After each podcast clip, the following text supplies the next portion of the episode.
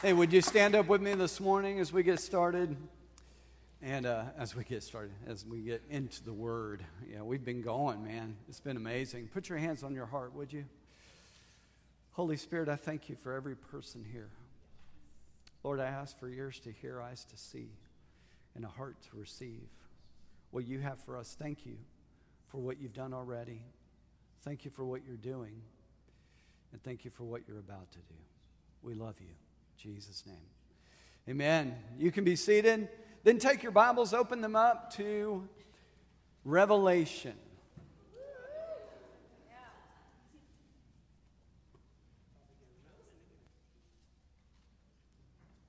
Oh, it was announced. Yeah, yeah. We're, we're excited today because we're going to be doing baptisms. And uh, I'm pretty excited about that. Um, also, I want to mention, th- mention this. I mentioned September 10th, but August 30th, we're going to be starting a seven week course on intimacy with God. It's going to be on Wednesday night. It's going to be in our corner room over here. You can actually just park on this side on Wednesday nights and come in the side door. But if you're interested in taking a seven week course on the intimacy, on intimacy with God, which is basically prayer, it's going to be a lot about prayer, um, then I want to invite you to come and be a part of that if, if you want to be. And there's youth and there's kids. We've got stuff for youth, stuff for kids uh, on that night, and it's, it's a wonderful family night on Wednesday night, and usually, usually about an hour, hour and 20 minutes. And so, anyway, um, how many of you, how many of you can remember a definitive time where you encountered God for the first time? I mean, where He became real to you. It wasn't just you know, I mean, I remember when I was six years old and I prayed to receive Jesus for the first time. And I was basically just hell, scared of hell. I'm going to get saved because I'm scared of hell. I do not want to go to hell. And that was my motive, you know, in getting saved. And I'm not saying there's anything wrong with that because that was all the understanding that I had. But I remember when I was 15, my parents used to send me to summer camp every year. And I'm grateful that they did, all except that one camp. They were all amazing except that one camp you sent me to. But anyway, she knows what John I'm talking about. This is my mom, by the way, on the second row. Um, but anyway, but we would go to camp, and camp back then does not look like camp today. I mean, I go to camp today, and it's like a, it's just short of a theme park. I mean, you've got yeah, you got go go karts, you got zip lines, you got water slides, you got all this stuff. And I and I'm like, okay, at our youth camp, we had no air conditioning we had a volleyball net and a pool. And it was a play pool, usually. There was limited on how many kids could get in. And then if you were lucky, you got a gymnasium where you could play at least basketball or a basketball goal or something. And but so here was the schedule at this camp. Monday, I won't give you the whole week, but the, every day looked the same. Devos, breakfast, two morning sessions, lunch, afternoon session, and then free time. Got to go swim, got to go play volleyball. And then came, took a shower, had dinner, and then night service. So at this camp, there were five different youth groups, and we were all a part of this one camp. And there, so you had 250 kids that were at this camp. And so each youth group had a youth band. I played drums in our youth band. And so each youth band would lead worship. And it just so happened our turn came on Friday night. Well, how many of you know you you got Jesus in the morning, Jesus at noontime, and Jesus when the sun goes down.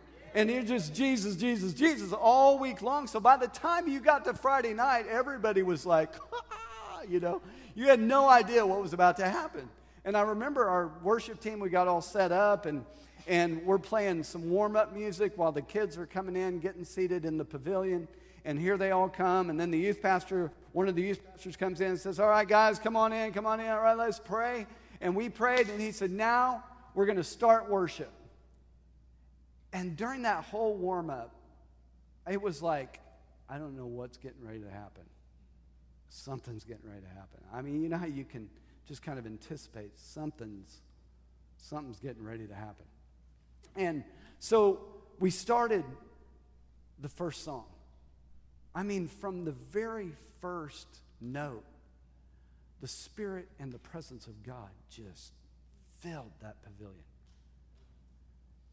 And I mean, kids started falling out. Kids started crying and, and coming to the altar, and kids started, uh, girls that we knew that hated each other were embracing and crying and forgiving one another. I mean, it was like this amazing revival broke out. And I literally kid you not, this first song that we started lasted four hours.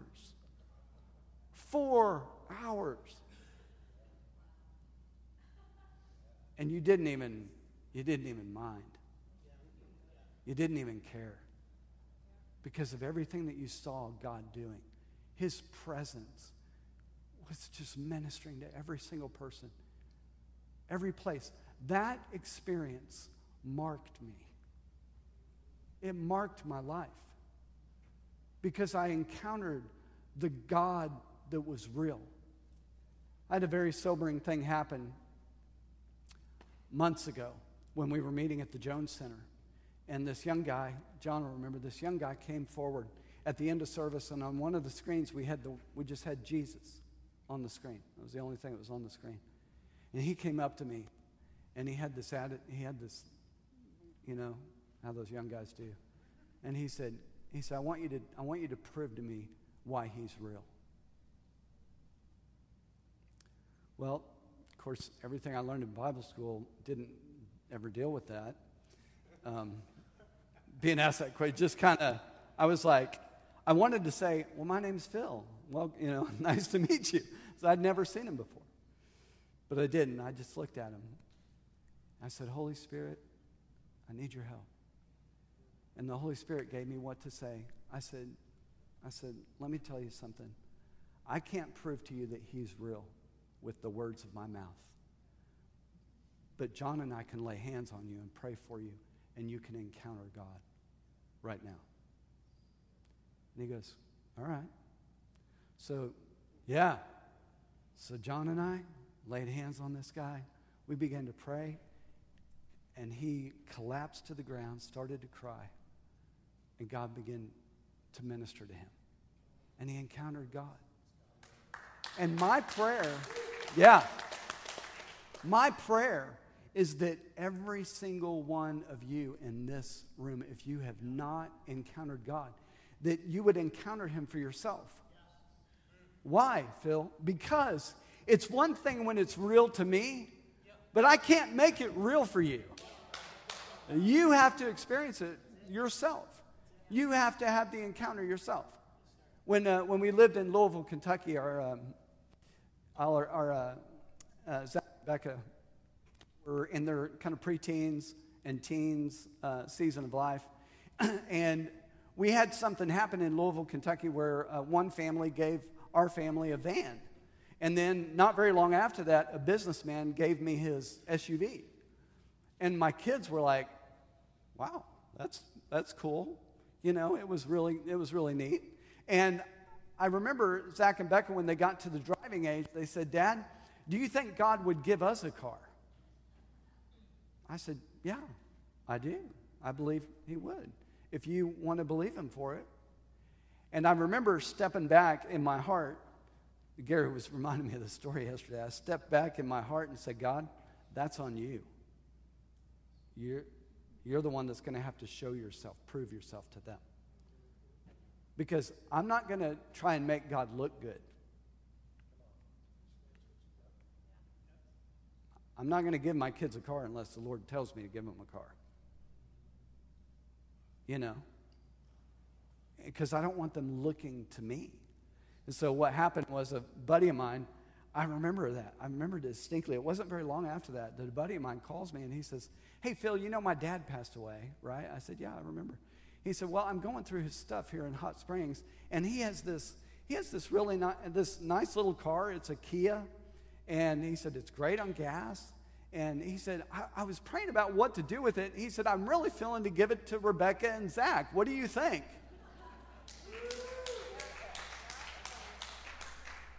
I just thought, you can't make this stuff up. I mean, here God is proving himself to Rebecca and Zach. I had nothing to do with it, so they can't pin it on me. They can't say, well, my parents are trying to make God look real, look good to me. No, they encountered him for themselves. And you know what that causes them to do? They step back and they go, oh, yeah, God is real. See, nobody can take that away from them because now they've had an experience. Think about it. Jesus would go around and he would heal people. They've had an experience, they've encountered Jesus. You can't talk them out of that. This is why we desire so much for every single person in here to encounter him. And I, am believing, God, that you're going to do that today. Amen? Yes. Amen. Mm. Ah, but the devil's so crafty. One thing about youth camp that was nice is, of course, back then nobody had cell phones. I mean, you know, cell phones were kind of unheard of. We heard of walkie talkies, but not cell phones. And uh, so, so I'm at youth camp, and there's nothing there. Nobody's got a cell phone, and you're away from the television, so there's nothing to distract you other than just your brain if you don't want, you know, if you want to be distracted. And so you're, you're isolated. But what I've discovered about technology is technology really kind of isolates us. It, it gets, uh, a, you know, all, all the social media sites are designed to scroll forever. You'll see all of the stuff that you have interest in, and then you'll start seeing stuff that you don't have interest in. Because they're going to keep it scrolling to keep you engaged. And so I, I, many of you probably seen this picture. I was thinking about this picture of this guy that had this experience that's going to come up on the screen. No, we don't have a picture. Hey, there it is. Yeah. I mean, look at this guy. He's on his phone. Here comes a whale. Whale surf. Man, we don't want to miss the things that God has for us. Amen? Yeah. Because we're distracted. Oh, uh, okay. All right. So have you found Revelation 2? Revelation 2. Revelation is the last book of the Bible, by the way. Yeah, in case you were wondering, where's, where's Revelation? Very last book. But I want to read to you uh, out of chapter 2. Let's look at verse 1. Verse 1 says this Now, this is Jesus talking. Jesus has shown up uh, to John. John is on the Isle of Patmos, and here's, here comes Jesus, and he sees Jesus in his glory, and he passes out. He faints, blacks out when he, Jesus helps him come to, and he says, Don't be afraid, but write down what I tell you. And here he says in Revelation 2, verse 1 the angel, to the angel of the church of Ephesus, write, These things says he who holds the seven stars in his right hand, who walks in the midst of the seven golden lampstands. I know your works, your labor, your patience, that you cannot bear with those who are evil, and that you have tested those who say they are apostles and are not, and have found them to be liars. And you have persevered and have patience and have labored for my name's sake and have not become weary. When Paul wrote the epistle to the church at Ephesus, to the Ephesians, when he wrote that epistle, it was one of the only epistles that he didn't bring correction in. If you go back and you read Ephesians, it's, it's all encouragement. It's all encouraging the church. Put on the armor of God that you may be able to withstand the evil one. And so he's encouraging the church. And look at their track record here. He talks about their track record. They have hard work, they have patient endurance, they hate what is evil. They can discern what's genuine and what's disingenuine, what's not genuine. They understand what suffering is without giving up. How many of you would like to be able to stand before God and be able to say, have Him say all these things about you? Oh, man, yeah. But then he goes on, verse 4 Nevertheless, I have this against you, that you have left your first love. Everybody say first love. First love is a position, it's first place. In the Greek, it means most important. Not more important, most important. Wow. See, when Jesus becomes our, our first love, it changes everything about the way we live. Everything. It changes the way we make decisions, it changes uh, who we select to marry. It changes the way we pick churches. You know, one of the most, dis- not discouraging, but just disheartening things that I hear people say when it comes to church. Yeah, we're, well, we, we've been going to this church for about a month and we're trying it out. Oh, okay. So you're trying it out. How's that going? well, you know, it's, it's okay. I'm like, I'm waiting for them to hear, to hear them say, we're praying and asking God if this is where we're supposed to be.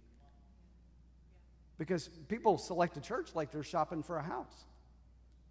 Does it have the, the amenities that I want? Does it have the benefits? Let's talk about the children's ministry. Let's talk about all the programs. Let's talk about, you know, all the, and, I, and I hear people talking about everything except, have you prayed about this?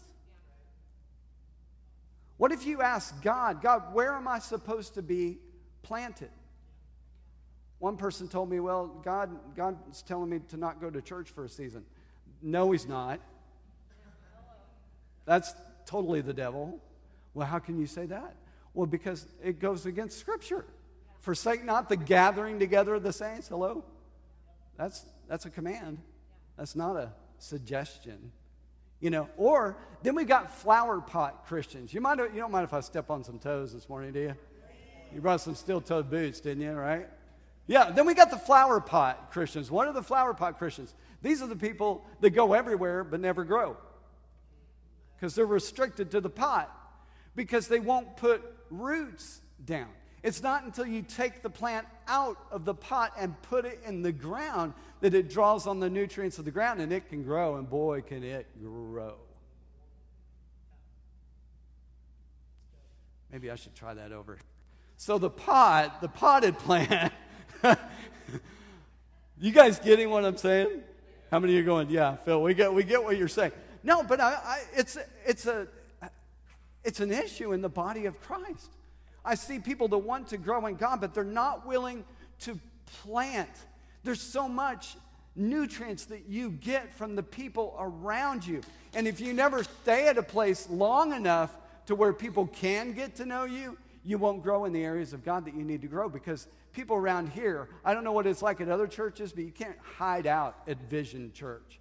It's very difficult to hide out here because we're going to love on you and you're not going to be like, hug me until we're going to love on you until you embrace us back and say, you know, this is cool.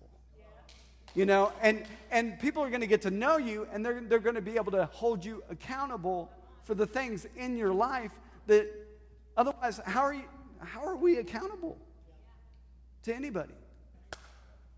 Wow, that wasn't even in the notes, but it was good. All right, first love. First love. Let's get back to first love. You know what I've recognized about first love? First love is the, oh, it enables you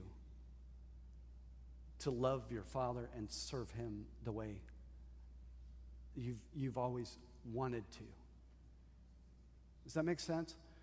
First love just, it's like, it's not hard because I love you. I want to spend time with you. I think about Nicole and I, and we had a long distance relationship. We were a thousand miles apart. I was Tulsa, Oklahoma, Phoenix, Arizona, and we would write letters, and that was that was our relationship. No internet, no social media, none of that. We're writing, we're sticking stamps on letters, writing letters to each other, and I could not wait to receive that next letter. Why? Because I'm in love. Well, guess what Jesus called himself? He said, the Son of Man, he compared himself and alluded to himself as the what? The bridegroom. And then what does he call you? You're the bride.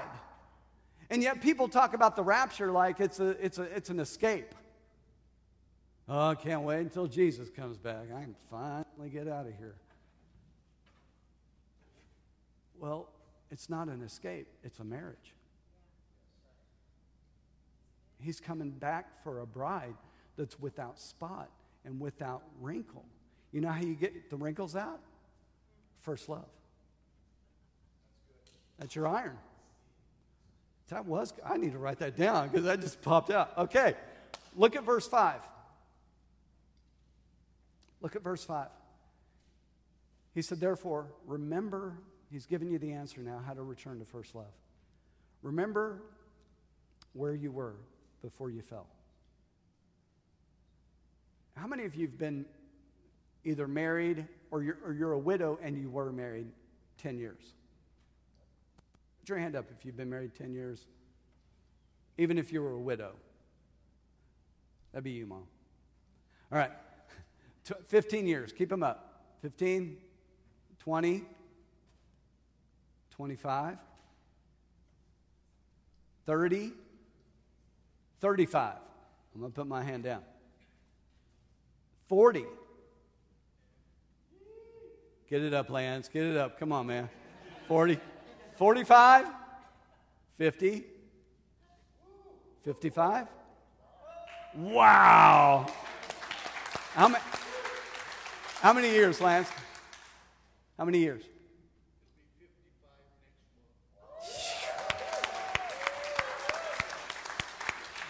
Mom, how many years were you, were you and dad married? 54 years. Do you, even after all that time, Lance and mom, do you remember the first love that you had with my dad? Do you remember that first love? You remember your first love with Nancy? What was the first date you guys went out on? The first date? Date. First date. Dance at junior college. Is that, did you meet her there or did you take her there? Well, I met her at the junior college and then took her. And did you have feelings coming up on the inside of you? did you have first love feelings flowing through you?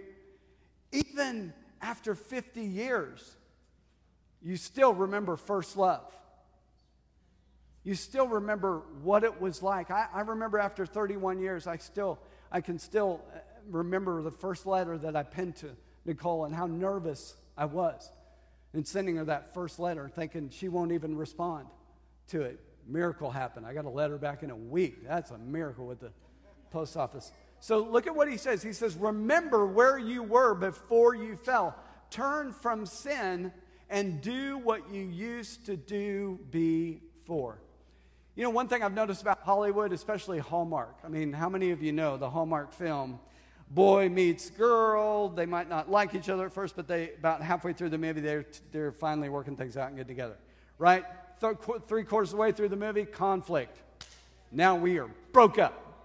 And then all that leading to the climactic kiss at the end, right? This is the Hallmark. Do I have it right or am I just okay? All right, yeah, this is, but this is Hollywood. Hollywood knows the chase. They understand the chase. They understand boy chasing girl, you know, they get together and everything building up to they wind up together at the end of the movie, right? Or they kiss or they run off in the sunset. Disney has that thing they used to put on the on those old old movies that said and they lived happily ever after. Right? So so they understand the chase but then if they do a sequel, they got to figure out a way to break up the couple so that they can do the chase again. Have you ever noticed that? Because it's like, okay, because we don't know what to do with them after they get married. Because everybody after they get married winds up splitting up, life gets terrible, kids go awry. I mean, that's, that's Hollywood. But let me tell you, I actually wrote a song called I'm Not Gonna Sing It, Don't Ask. But it was for our wedding. I wrote a song to Nicole called Happily Ever After. Because what? No, I'm not going to prove it. so the, the, the thing about the movie, the, the, the movie, the song was that God had somehow dropped it in my heart that I wanted to experience happily ever after. I'd always seen that tag on the end of those movies, and I said, God, I want to experience happily ever after. How do I do that? How do I do that? Well, he gave us the answer. He said to return to what you did before. So, what does that mean? The chase is not over. The chase is not over. It's a continual pursuit of my love for this lady right here. It's a continual pursuit, it's a continual chase. It's not over. I'm glad it's not over.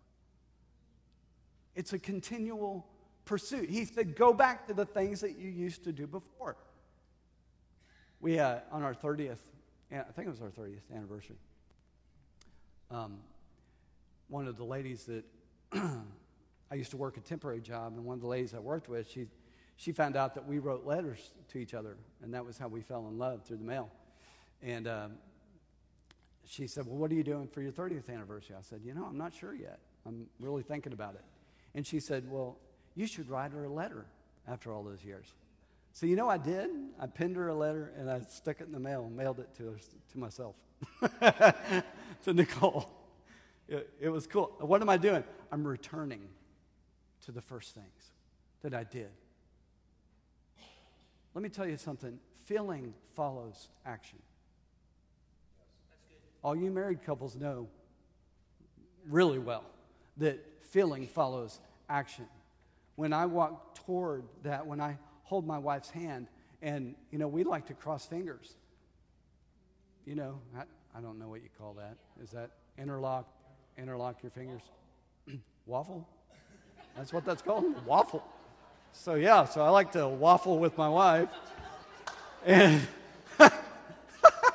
I have never heard that before. So, so, so we're walking down through the mall. We're in, we're in Hot Springs, you know, and we're walking down in front of the bathhouses and stuff, and we're waffling with our fingers. And, and I'm thinking in the back of my mind, people behind us are probably thinking, that sweet older couple. I mean, they probably just got married two weeks ago. You know, I mean, do you ever have those thoughts? You know, like they think we've only been married for. Why? Because in the world's mind, first love is, oh, you know, you're in that honeymoon phase.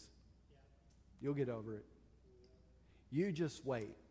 That phrase right there, those three words, to me are the most, some of the most dangerous words yep. in the English vocabulary. You just wait. Because I never heard anything encouraging after you just wait. You just wait.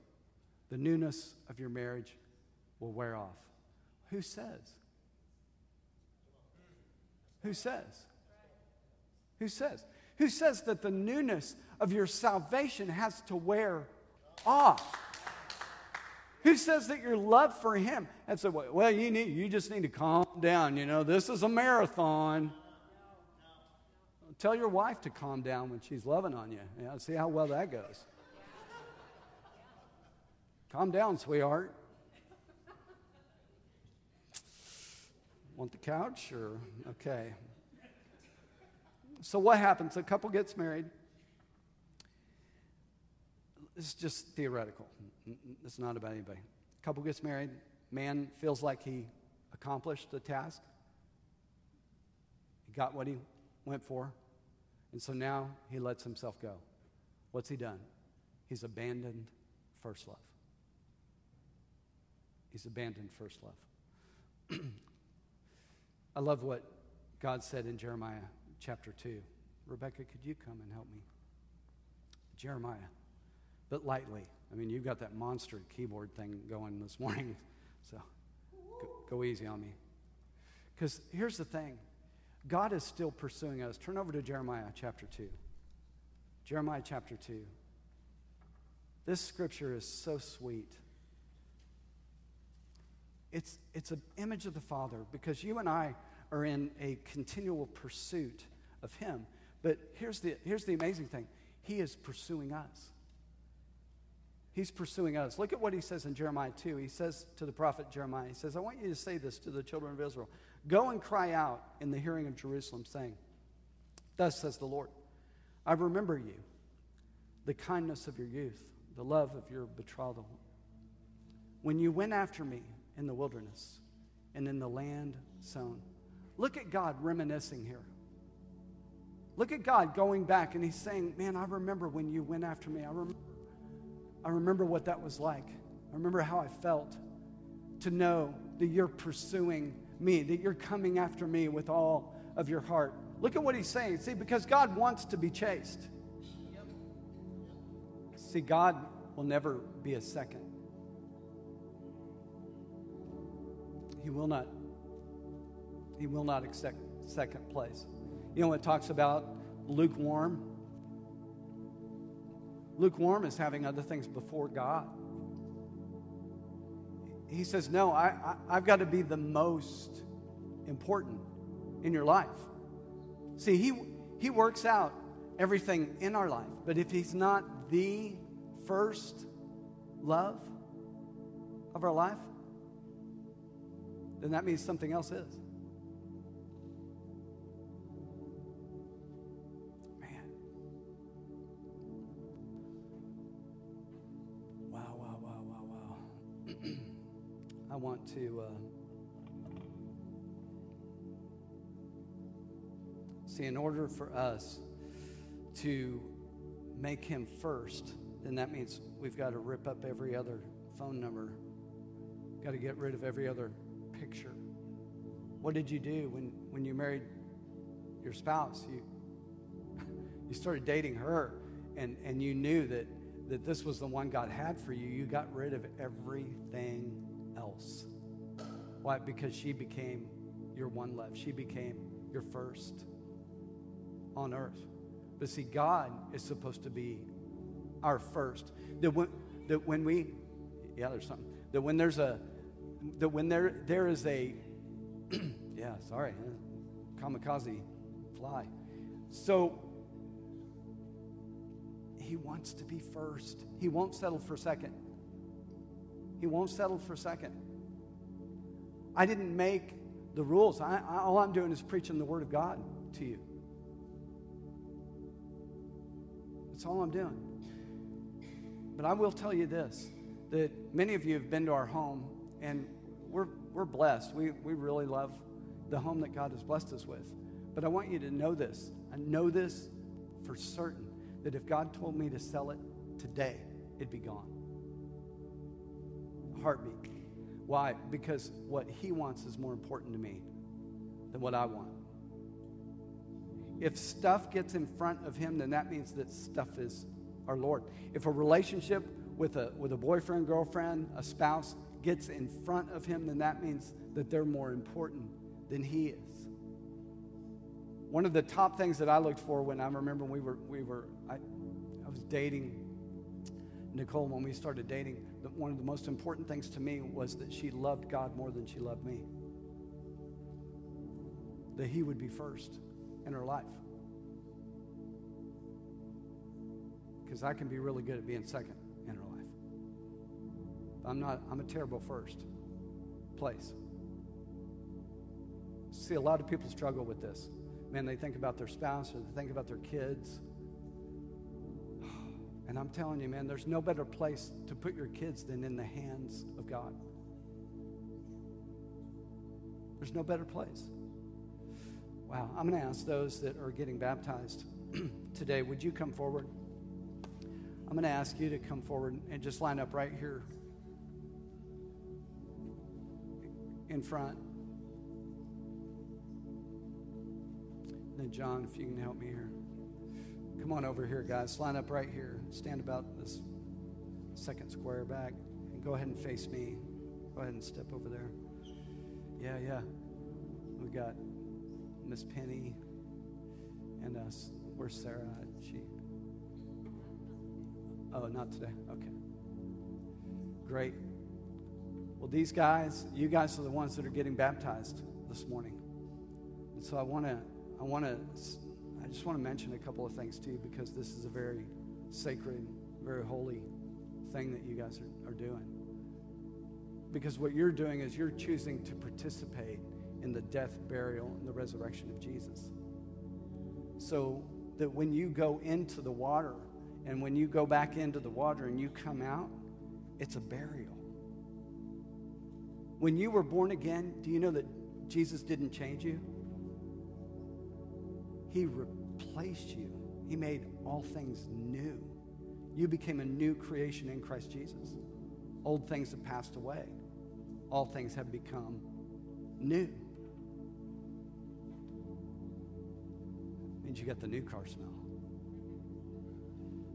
So I just want you to know and understand the significance of today. So I need to ask you an important question is have you repented of sin in your life? And have you abandoned the world? And, you, and have you pushed everything to the middle and said, God, I'm all in? Yes? Yeah, Wyatt? Come on. Alyssa, got your name right? Benny.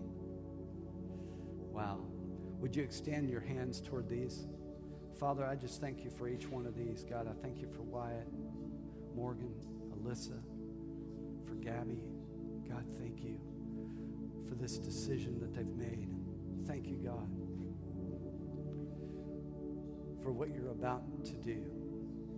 Lord, that the old man is being permanently buried. And I thank you, Lord, that they are being raised in Christ Jesus. Thank you, Father, for it. In Jesus' name.